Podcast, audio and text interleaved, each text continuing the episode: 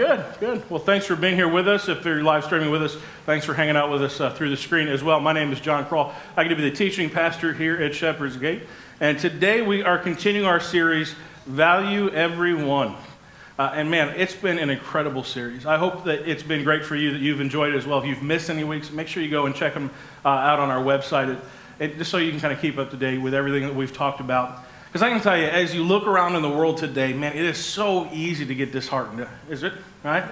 It is so easy to, to kind of go, man, where's God in all this? I mean, you hear that a lot from people where they start to question, they go, man, you see all this negativity, you see all this trauma and this, this tragedy that's happening around us.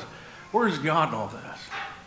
And what I would say is, throughout this series, what this series has done for me, not only to open my eyes to where I can get more involved and I can truly value better, it's to see all the good that is happening in this world, right? Through the organizations we've been introduced to, through the people in our church that are already serving. Honestly, even through you guys and how you have responded to these messages, it has been a powerful testimony to the fact that God is moving and working and doing great things in this world. So often we can get caught up in just the, the news cycle, right? We get caught up in that. But I would hope and pray that this series has not only spurred you on to do some things and to get involved and to truly value people, but it's also helped you to see, you know what, God is doing things. Even in the darkest of places, His light is shining and making a difference. And today is, is, is no different. Today we're diving into the topic of uh, orphans, or uh, as we would know today, is foster care and adoption. And we're going to take a look at something that I would say, uh, I would dare to say, is something that's very close to the heart of God. Amen. And I can say that because honestly, it's been something that the church has been involved with from the very beginning. I mean, back in the day, even in the Roman days, uh, the church were the ones that would go out to the trash heaps where babies were tossed who were unwanted or unneeded. They were left to die, and the church were the ones that would go and they would gather these babies up and they'd bring them home and they would raise them as their own. This has been something the church has been involved with for a very long time. And, church, what's great to see is, you know, many of you have heard my journey and my story. Maybe you're sick of hearing about my journey and my story, because uh, it tends to be most of the stories that I have to share with you. But what I would say is, what's so cool about as we've shared uh, that we're talking about this today, the emails and the, the stories and the phone calls that I've, I've received from our own people that have just said, you know, I have stories to share too have been incredibly impactful even in my life. You know, I received uh, uh, an email from uh, Mackenzie and Mitchell, um, and uh, they shared with me, you know, they don't come here uh, on a regular basis. They come here a lot because their parents come here. They're actually about to join here uh, a few years ago, right before they got transferred, had to move to Lansing.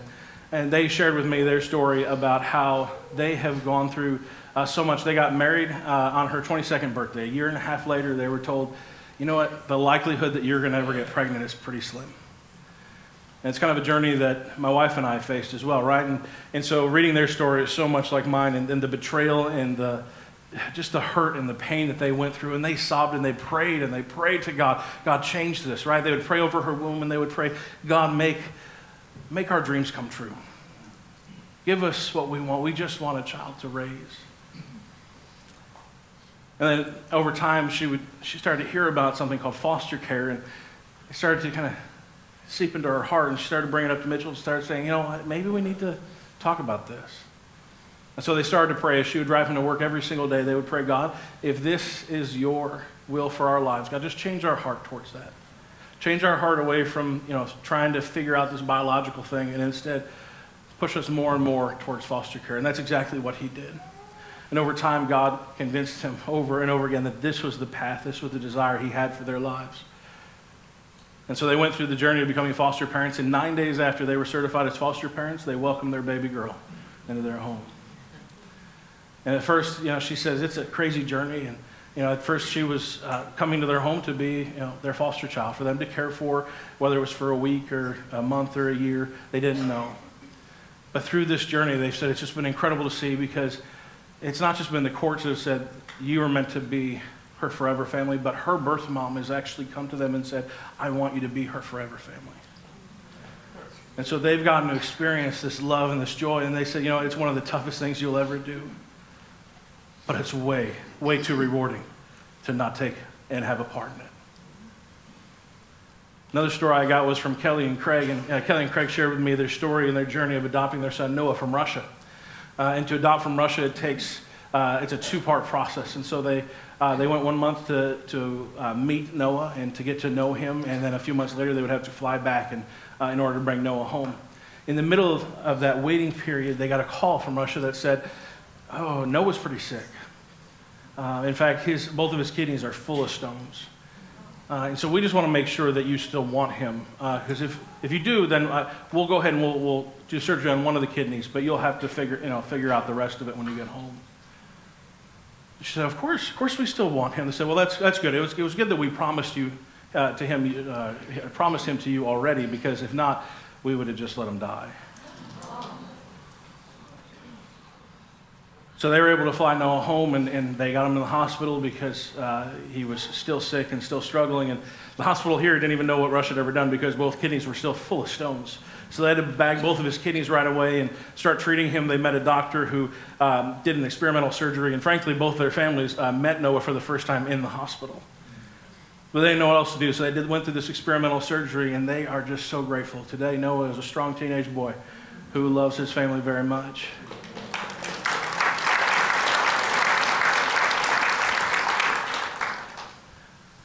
Got a note from uh, Kristen and Mark. Kristen and Mark wrote to me about adopting their daughter, Kara, from China. And it was a two year journey.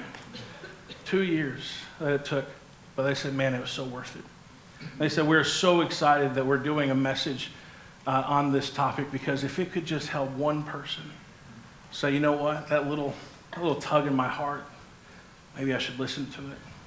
They said it would be so worth it. And they're just ready and excited to be there and to uh, be there to support anybody who'd be interested in making that decision or even contemplating that.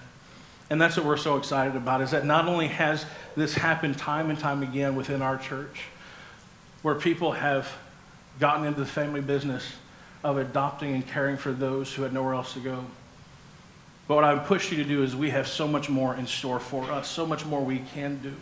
See, because it is the family business. When you think about the fact that this has been something the church has been a part of since the very beginning, we shouldn't be surprised, right? Because when you think of God's business, God's in the business of redeeming and adopting. We think about what He did with us. He saw us out there alone without a father, without a family. Right? We're trying to do it on our own, and sin is what separated us from, from Him. And so, what did He do? He did whatever it took.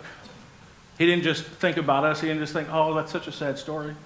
No, instead, He acted and he sent his very own son, Jesus Christ, to die for you and for me. Why? In order to adopt us into his family. Amen. See, this is the family business.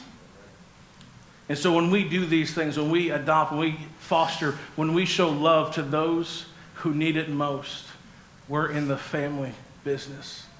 That's why James in our text today writes about this. So, James chapter 1 is our text. I'm not going to have you pull out your Bibles. Uh, instead, I put it on the screens because I'm using a little different translation that just kind of breaks it down for us as we read it. But James gets right into it. And so let's read this. Uh, put the word into action. If you think hearing is what matters most, you're going to find you have been deceived. God the Father is the giver of all good things and is looking for every opportunity to bless us. But many people have difficulty trusting and receiving good things, even when those things come from God. The problem is that we not only have trouble trusting God's work in our lives, but we also don't always respond to God's voice. People often hear the scriptures, but they don't really listen. People store truths in their brains, but never put them to use. For James, the only good religion is religion lived out every day. If some fail to do what God requires, it's as if they forget the word as soon as they hear it. One minute, they look in the mirror, and the next, they forget who they are and what they look like. However, it is possible to open your eyes and take in the beautiful, perfect truth found in God's law of liberty and live by it. Amen. If you pursue that path and actually do what God has commanded, then you will avoid many distractions that lead to an amnesia of all true things, and you'll be blessed. If you put yourself on a pedestal thinking that you've become a role model in all things religious, but you can't control your own mouth, well, then think again. Your mouth exposes your heart, and your religion is useless. Listen to this real, true religion from God the Father's perspective is about caring for the widows and orphans who suffer needlessly and resisting the evil influence of the world. I want you to think about that. James could have written about anything that he wanted. He could have said anything He wanted as far as doing good in God's name, because you can do good in God's name in lots of different avenues. We've talked about a lot, a lot of them throughout this series. And yet, what he narrows in on is to care for the orphans and the widows. It's interesting. I mean, at the beginning of it, he actually opens up with something even more in your face, though, right? He says, put the word into action. If you think hearing is what matters most, you've been deceived. And what he's saying is look, if you think that it's all about just coming to church and listening to Pastor Tim and I talk, which we still don't know why you do. Think you're crazy. The fact you come and listen to us, it's incredible. But if you think that's what it's all about, or you think it's just about reading more of the Bible, or you think it's about going to yet another Bible study and getting smarter and smarter and smarter and knowing more and knowing more and having more answers, be able to quote things, you've been deceived if you, that's what you think it's all about. And don't get me wrong, it's not that those things are bad. It's not an either or, right? It's a both and. It's that you would do those and you would live them out. Right? If you stop with one, you've been deceived. It's useless. That's not what God's trying to do. God's not just trying to make smarter people, God is trying to change a world. He is trying to redeem a world that's been lost. And how does he do that? He challenges us to be his hands and his feet, right? You will know, they will know that you are mine by how you love each other, by how you love the people that are around you, right? What does James do? He points us to real, true religion from God the Father's perspective is that you would care for orphans and widows. Man, the fact that he narrows in even on a people group, not just that you would care for all people, you care for widows and orphans, again, we shouldn't be surprised. Right? Because the Father of all, if we really recognize God as the Father of all, of course he would care about those of his children who are out there fatherless. I want you to take note the, the word that James uses is caring for, right? Caring, not just thinking about, not just hearing about. Because what I would challenge you with is so many times what we do is we will hear about needs that are out in our world. We will hear about things that need to be helped, and we'll just hear those stories and we'll feel bad, right? We'll feel bad. We'll feel, oh man, I just feel bad, so bad for them. Their stories are so touching. I mean, I could share with you stories from my boys' lives that you would just be devastated by. What I want to challenge you with today, and really for this whole series, is that hearing just leads to pity. But acting, acting leads to value. See, when you act, it's not just that you're acting out of value. It's not just that you already have value for something and so you act. What I would challenge you with is this. If you truly want to value others, if you truly want to value the orphans and the widows, you want to truly value any of the areas that we have talked about in this series, then you will act. And let me promise you, your value will grow exponentially. I could tell you before we got into foster care uh, that, sure, of course, I value kids in foster care. I mean, I could point to the fact that, you know, I filled out 10,000 forms and I went through class after class after class of trying to learn how to be a foster parent. I could point to those things and say, surely, surely I value these kids. Look at all I'm going through. Look at all I'm doing. I mean, literally, you signed papers that said you signed other papers. Am I wrong? No, I'm not wrong, right? You do. I'm like, really? I just signed a paper that said I signed that paper. We are not being eco friendly here, let me tell you what. So I can point to that and say, surely I value them, but I can tell you it is not until those boys were in my home. And I had to clean up after them, and I had to be with them, and I had to be there for them and experience what life is like, truly sacrificing for them, is not until those moments that I had value for them. So, what I would challenge you with is to act. To act not because you already have so much value for something, but act so that your value can grow. So, when we say that we're going to value everyone, that's how we're going to raise that up. We're going to act. And in acting, we will value. Because, church, there are too many places, there are too many times, there are too many opportunities in this world where things are not going the way it should. Where there are some dark places, or there are some struggling places, there are some difficult situations that are out in our world that need the church to step in and to be the church, to do what God is calling us to do, to care for the orphans and the widows, to care for those that are in need. Another email that I got from one of our guests that's been with us for a while he wrote, I want to I wanna bring in another perspective. He said, When I was 18, my girlfriend and I got pregnant.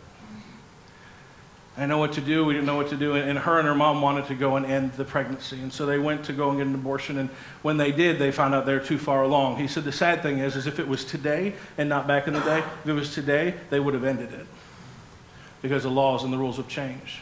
He said, but thankfully they couldn't end the pregnancy. And he was able to convince them, can we just consider another option? And so he reached out to his, his pastor, to his parents, and he convinced them to make a plan of adoption to make a plan of adoption that would love their daughter. And so they worked with Lutheran Social Services of Michigan to help place her into her forever family. And what I want to challenge you with is to make a plan of adoption. So often we hear the words, oh, um, uh, they gave up their daughter. No, no, no, no. That's not giving up on their daughter. That's recognizing that we want to make a plan for her, a plan that's even better than what we could provide. And there's lots to be celebrated in that. But what I love about their story even more is not only was their daughter given a plan, but that family that adopted her was now complete. And they got to experience what God wanted them to experience through that adoption. And then to top it off on that journey, uh, Lutheran Social Services, who helped to create that situation, who helped to make that plan of adoption for that daughter of theirs, well, they're still around today. They're just known by a different name called Samaritas. And Samaritas is the group that's here with us today to help us to understand a little bit more about foster care and adoption and what we as a church and as individuals might do to get involved. So I want to welcome up uh, Kelly Lena and Pastor Nick from Samaritas right now.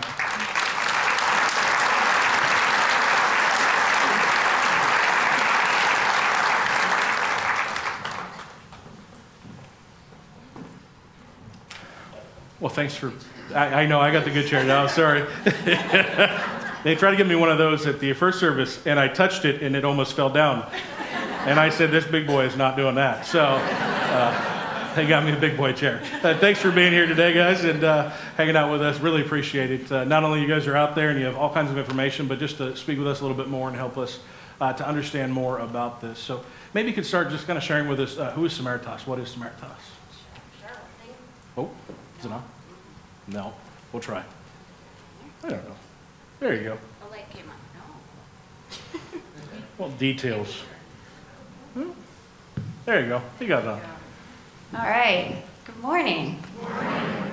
We're, we're honored to be here. Thank you so much for allowing us to, to come in and speak with you all a little bit about the impact of Samaritas. Um, as, as Pastor John mentioned, we were Lutheran Social Services of Michigan until a couple of years ago when we changed our name to Samaritas, um, incorporating the story of the Good Samaritan, uh, Good Samaritan, and Tas, which we all know means together. We don't know that, but it's a good, good opportunity to educate, right? So, uh, doing the work of the Good Samaritan together is uh, what Samaritas is all about.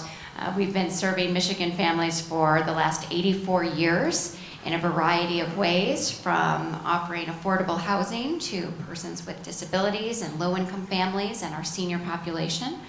Um, to offering a continuum of care within our seniors, um, from independent living all the way through skilled nursing facilities and memory care um, helping people escape persecution across, uh, across the world and finding a new life and a new home here in this country. Um, and, and certainly what we're here to talk about today is our, our continuum of care and our child welfare services from family preservation to foster care to adoption and well beyond that. Um, but certainly those are just the numbers. Um, now we're going to get a little bit more into the heart of the matter and how we work with communities like yours to really impact over 20,000 lives in Michigan every year. Very cool. Um, so in Scripture, we read about orphans today. We would talk about foster uh, foster care and kids in foster care. Can you tell me maybe about uh, how do kids end up in foster care? Um, good morning, and thank you for having us here today so that we can kind of share to, with you how you can get involved. Um, children come into foster care in a number of ways. Um, what we often see is marginalized families that are dealing with issues of poverty, which often leads to stressors and causes either abuse, neglect within the family. What we're seeing really now that kind of stratifies all economic barriers is there's a huge opioid crisis, and it's really affecting the children and the families, and we're seeing a lot of children now coming into care just because of that's going on. Maybe could you share some success stories of Samaritas uh, in this field and in this, uh, this uh, arena? So, um, a success story for me, I have worked as the executive director for Lutheran Adoption Service for almost, I think, six years. And so I really had taken on um, the value of older youth not lingering in the system and becoming adopted, because that's that was really where my heart is. And so I had this young man, I think he came into foster care probably about the age of 10 or 11, and he lingered in foster care for a while. Um, and at the age of about 15, almost 16, a wonderful woman by the name of Carol, who has a heart for older children, saw him on MARE, which is Michigan Adoption Resource Exchange, which is kind of where you can go to find all children that need homes in Michigan, and wanted to give this young man an opportunity. She took him into her home, worked with us, we worked through making sure that there was therapy involved, they were supported, and she adopted this young man. And so now, fast forwarding today, he's 19. He's still living at home, as most 19 year olds do. Um, he is working and he's going to school, he's going to college. And the great thing about this young man is he, it's generative. So he comes back and he talks to others that are thinking about becoming foster and adoptive parents and really talks to them about the value of investing in young people that are still in the system.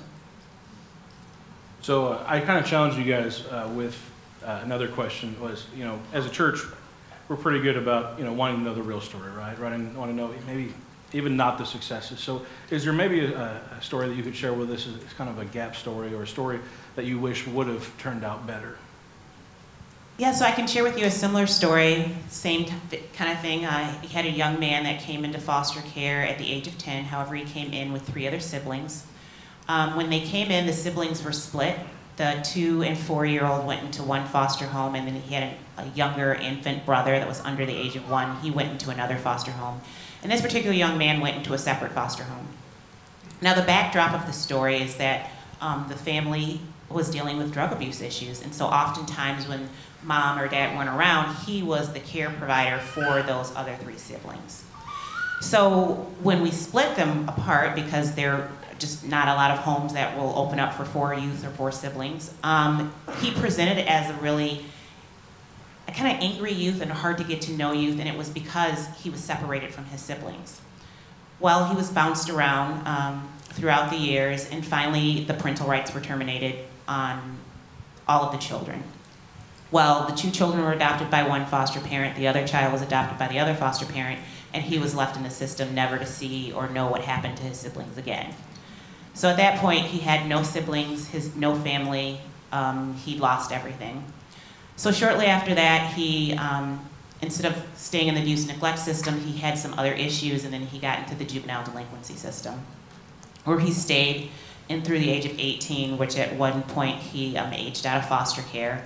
And trying to keep up with him, he at some point he was when he left, he was homeless because he had no caring or mentoring adults to help support him. Um, and then again was put into the criminal justice system, kind of on and out with petty crime. And I say that story because the main difference between those, the gap between those, was a caring, loving adult that reached out. And that's the thing that made those two stories absolutely different. As we uh, look at foster care, and, and you know, maybe there's some folks out there considering it right now. You should be. Um, uh, what, what's an ideal foster parent? So ideal is a strong word. uh, I like the, the saying that there's you don't have to be perfect to be a perfect parent because that's absolutely true. Um, just so just in a backdrop, and when I say there's 13,000 children in the foster care system, and about 2,000 of those kids, children every year become available for adoption. So what we need are families that are willing to come forward and open up their heart and their home. And I like what you're going through with value because um, these families are families that are in your community, and oftentimes they don't feel valued, they don't have supports. And our first goal is to strengthen those families, and we're trying to reunite, reunite them. And so we just need people that come forth that are willing to support and value and realize that these families have value in your in your community. Um, and just opening up your hearts and your homes, and that's that's really what we need. So the, the difference between those two stories really was just someone who was willing, willing to step into that, that young man's situation and uh, could have changed not only his life, but everything around him, right? Absolutely. Um, you know, I, I know talking with Pastor Nick uh, as we prepared for today, uh, you know, talking about the idea of who's an ideal foster parent, uh, Trust me, you do not have to be perfect. I am far from that. And, um, uh, you know, we've talked about different scenarios. You've talked about uh, maybe a young family, I think they're a young couple in their early 20s, who decided to foster uh, simply because they realized they weren't ready for their permanent family yet. And they said, hey, we have a home, we have the ability, we're willing. And uh, they were foster parents before they even tried having their own kids. And then, uh, you know, my kids have gotten to be um, uh, watched by a couple that are in their 70s, and they still foster kids. Yeah, so any of you out there going, I'm too old. Uh, no, you're not. Right? And then they watched my three boys. At the time, uh, they were, what, one, three, and five, or something like that? Yeah, and they kept up with them for a week. They survived. So uh, the whole point of, you know, the uh, word ideal, yeah, it's you. You're the ideal parent. So, so, so, Pastor Nick, what are some things that maybe this church can do to, to help make a difference in this arena? Yeah, I mean, this really gets into the scripture we had this morning, right? It's um, how to put the word into action. Um, not just hear it, but to put it into action. Uh, the first thing I would say is all of what I'm going to share, um, bathe it in prayer. Because prayer really is, uh, it's not only fuel for the ministry, um, it strengthens the people being served, it strengthens the people doing the caregiving. Um, but we all know that we, we tap into a deeper source of strength, and this is not an easy type of thing to do. So bathe all of this in prayer. The first thing is, um, as Pastor John said, um, maybe there's a maybe there's a foster family out there, or a foster person. That's another thing to say. A, a family doesn't have to be more than one person. Um, if this is tugging at your heart, we absolutely uh, can can talk to you about this and partner with you on this. Not only the three of us up here, but we have one of our people who helps lead up our foster care team, who's out uh, with our table right now. Uh, a second thing is mentorship. Uh, mentorship is huge. So, uh, as Lena had mentioned, um, the having the adult presence made the difference.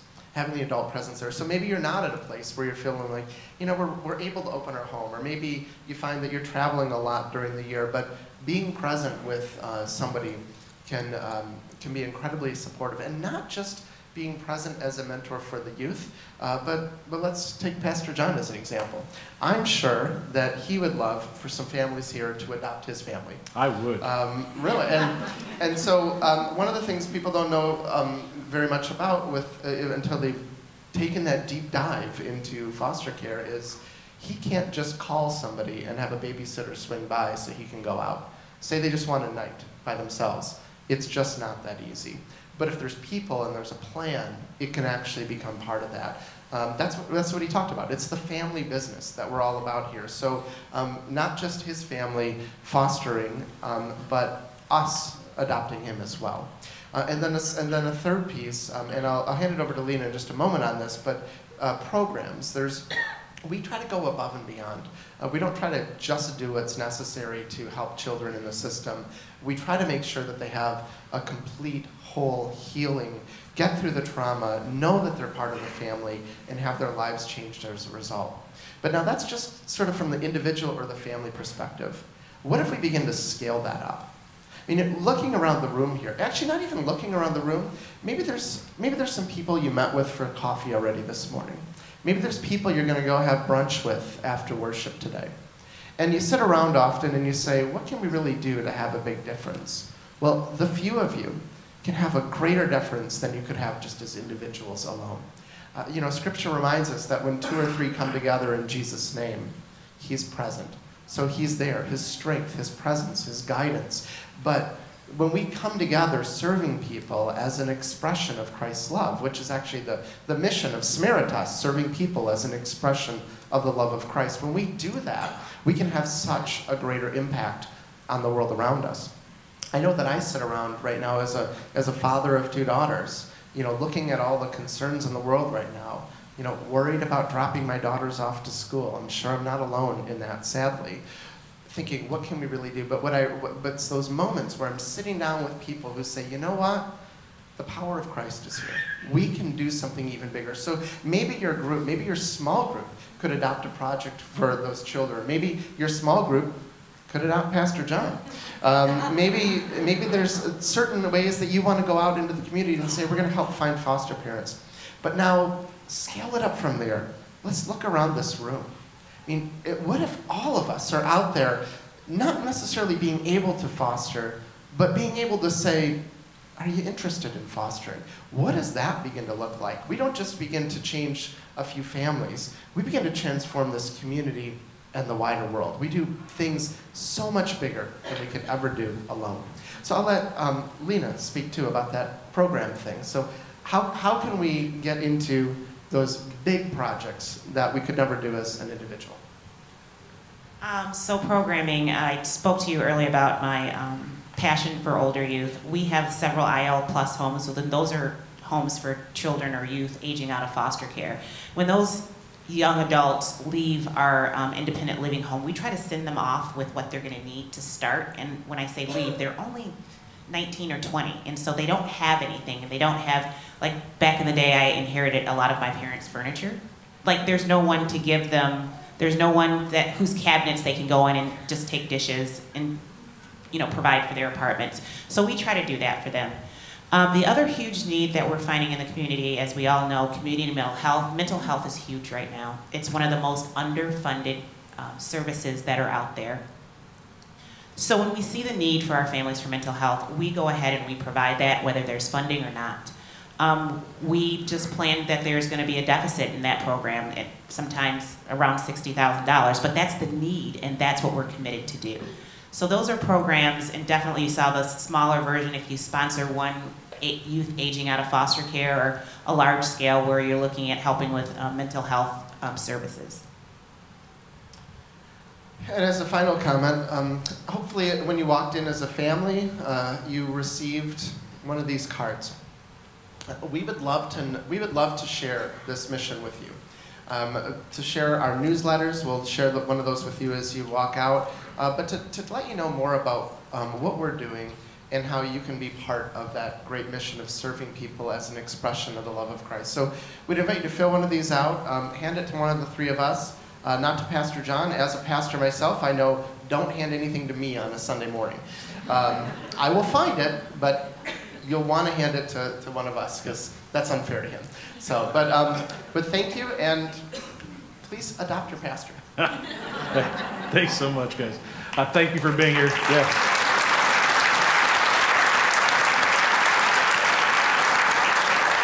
Thanks for what you guys do to be a part of the family business and to, to care for these kids and these families. Um, and folks, there are so many people that have been uh, touched uh, by this, whether they've been involved with this themselves or uh, they themselves have been adopted or uh, were fostered as a youth. And so there's one more family that, uh, of ours that I'd like you to hear about right now. Why don't you take a look at the screens? Dance, baby, go, baby. Dance, baby, go, baby.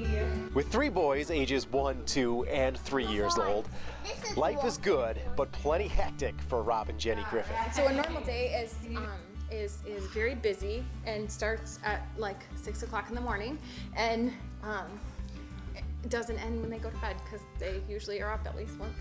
I am the big boy. Manny is the big boy. He's three. Gabe is two, and Isaiah is one. They're typical little boys. They've been foster parents for years now, and both their parents were foster parents. We made the decision pretty early on that, you know, if, if a kid needed to stay with us for a week or forever, we were okay with that.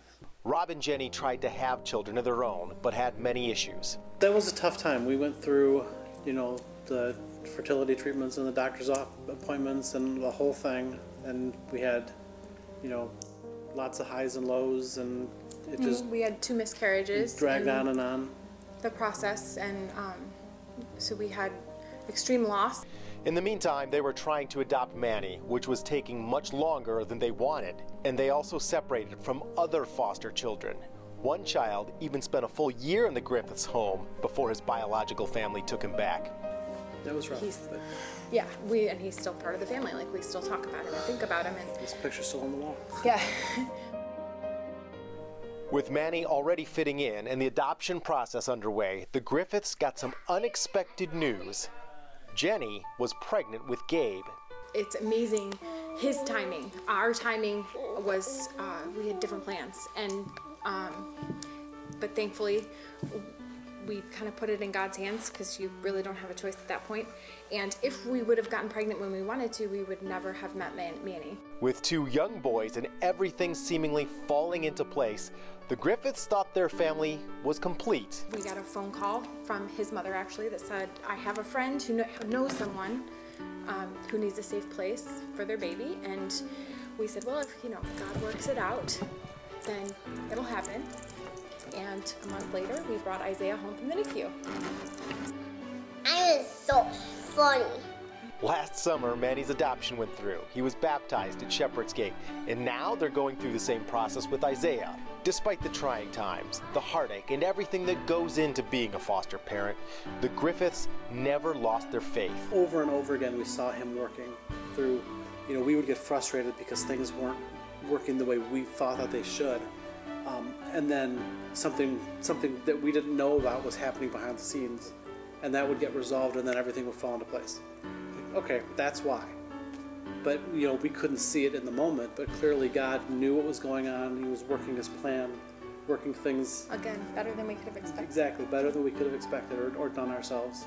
And if asked any advice the Griffiths would give about fostering, Jump in because it's scary and it's like anything else good in your life.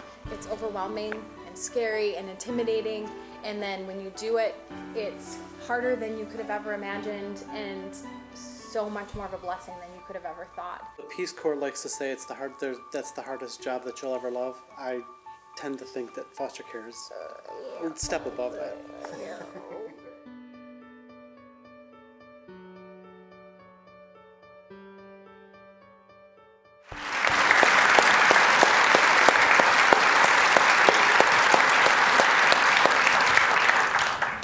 Not only uh, are Rob and Jenny here with us today, but uh, they're here because they know the value of having the right people around you to support you. And so, what they're doing is they're actually going to be kicking off a group that's going to start meeting here at church. Rob, would you want to tell us more about that?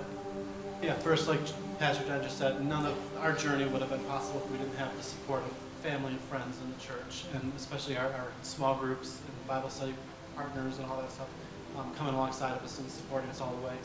Uh, so yeah, we, in, in that vein, we are starting a, a, um, a group, a, basically a small group, for anybody that has been touched by foster care, adoption, would like to know more about them, would like to walk alongside people that are involved in those. Um, so we're going to be meeting a couple times a month, a couple Wednesdays a month, um, right here at the church. Uh, so we'd love to see if you have any questions or would like to get involved. Um, I think my email address is on the card that you were handed out, or you can call the church office to get more information. We'd, we'd love to love to have you um, join us and um, learn more about about all of this. And one of the great thing about the, the group is there's um, free childcare. That is that is worth it right there. Let me tell you. Yeah. Um, church, God's called you to be a part of the family business, and He's been pretty specific about how you can do that. You can care for the widows and the orphans. You can care for those that don't have a family of their own, that need a place to call home. And I don't know what that looks like for you. I don't know what that looks like in your situation. If that looks like diving into becoming foster parents uh, or adoptive parents, let me tell you, you have a lot of people that are going to surround you and walk with you through that. But maybe it's a different journey. Maybe it's something else. Not only is Samaritas out there, but Friends of Foster Kids is out there as well. And they're an incredible organization that reaches out and supports foster kids and foster families. And if you want to get involved with them, that's another avenue as well. So let me challenge you with this last question. How might today be a change in your life that can bring a change in theirs? And what I mean by theirs, those that God has called into your hearts today and said, look, they need you. And the reason I want to end with that question, because that's the question that I was asked. That's the question that I heard the first time that I ever heard about foster care and adoption, way back when in high school. And right now, I can tell you, back then, and hearing about that and putting it on my heart is the reason that there are three little boys that are in a home right now, in my home, who I get the joy of reading to and cleaning up after and wiping snot nose. It's amazing how many snot noses you wipe, right? But way back then, I was asked that question How might today be a change in your life that can bring a change in theirs? I had no idea what that would look like in my life, and maybe you don't know what that looks like in yours. But I would challenge you I would challenge you with let there be a change today. A change that makes you a part of the family business. Where you don't just hear, but instead you act. And in acting, you bring value value to kids who need it.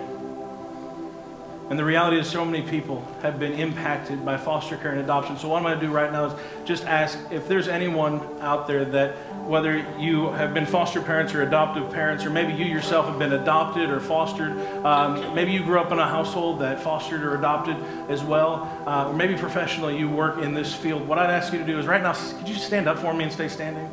Could you stand up? Be brave. Stand up. You have people that are in this church that are your resources. You don't have to make a decision today. You don't have to have all the answers today. But you look around and you have people who you can go to. So maybe maybe you're going to push God away today and maybe you're going to say, "No, God, I can't be part of the family business. I'm much too busy." But maybe next week or the week after he'll finally get at you because I can promise you that's what he does. Look around and say, "You have people you can talk to, who you can reach out to." You can ask them the tough questions. You can ask them what it was like for them. And I know, I know they have such a value for what it is that they will walk with you and share with you their journey. So, what we're going to do right now is I'm going to ask everybody to stand. And we're going to start with prayer. We're going to start with what Pastor Nick challenged us with. And we're going to we're going to pray. We're going to pray not only for Samaritas, for Rob and Jenny, for what they're doing, but just for our church as well, that we would be a church that is truly in the family business, that we would spur on we'd be spurred on today to do something huge. That maybe it will make a difference in one chi- the, the life of one child, but maybe it'll be the difference in the life of an entire community, or maybe the entire state. So I ask you right now is if you just reach out towards uh, towards our friends here from Samaritas and Rob and Jenny as we pray for them. God, I thank you. I thank you for this opportunity as we as we seek to, to know your heart and to be a part of all it is that you would have us to be a part of, God, it's good to know things, it's good to learn things, but God, thank you for challenging us to do something with what we've learned. God, I thank you for Samaritas. I thank you for our friends here who do so much in order to care for those kids that you love so very much. God, I ask you for blessings that continue to bring more and more to them, to support them, not only as foster parents, not only as support, not only financially, but whatever it is, God, I, I just ask for many blessings for Samaritas in their journey. God, I thank you for Rob and Jenny, God, and just the, the journey that you have had them on. I thank you for their story. I thank you for their boys and their family, God, and I ask for protection and guidance for them. And God, as they dive into this journey to support others who want to do this, God, I ask, I ask for you to bless that. I ask for more people to come than we could have ever expected, and for these journeys to be powerful and impactful and fruitful, God. That more kids would know what it's like to experience your love through the love of a foster or adoptive family. God, every person that's out there today that's been impacted by this, God, I thank you for them. I thank you for bringing them to be a part of this church, part of this family, to be a part of the family that they're in. And God, for every person that's in our church today, every person that's watching over life, God, I ask, God, I ask, just move. Move in a powerful way move in a powerful way that we can't stand to stand still, God. We have to do something. Because, God, this nation, this state, this community needs us to do something. So, God, make that happen in our hearts and our lives today. Change things around to where instead of us saying no or how or why, we say yes, God, and we're going to trust you. And those good things that you promise us, we are going to step into. God, we want to be part of the family business. Help us to do so. In Jesus' name. Amen. As I uh, give you the blessing today, I'm going to encourage you to head out those doors there. Don't go that way. And if you have kids, it gives you more time. You're fine. Go out that way because Samaritas and Friends of Foster Kids is out there and they're wanting to talk to you and connect you and to help you be part of the family business. So receive the blessing of our God. May the Lord bless you and keep you. May the Lord look upon you. Or may, may the Lord may the Lord bless you and keep you. May he make his face shine upon you, be gracious unto you. May the Lord look upon you with favor and give you his peace and his encouragement and his prodding and whatever it's going to take to make you a part of his family business. Amen. Amen. Amen. If you need prayer, we have those that are coming up to pray with you. Otherwise, head out those doors and get to know all that's happening out there and get involved. Thanks, guys.